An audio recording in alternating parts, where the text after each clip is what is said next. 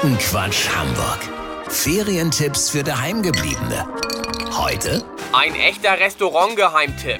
Leute, in Lemsal hat das erste grönländische Restaurant aufgemacht. Ich sag nur lecker, einfach nur lecker. Der Name des Lokals ist Juereson Vaska Alina, heißt übersetzt zum heißen Iglo. Das Hauptaugenmerk richtet sich bei der grönländischen Küche auf das traditionelle Hauptgericht, Robbe. Das bekannteste Gericht heißt Laosgeleinen Usgeleit. Das ist gedünstete Robbe mit Kartoffelpüree.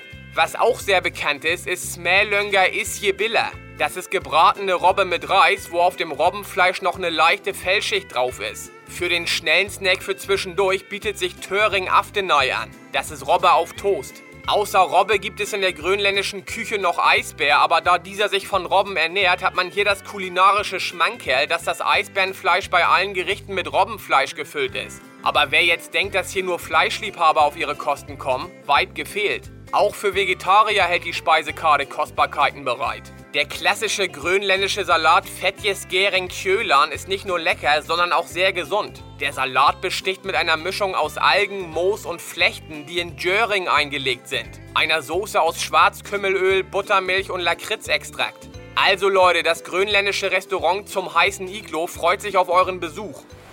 Ferientipps für Daheimgebliebene. Bei Radio Hamburg.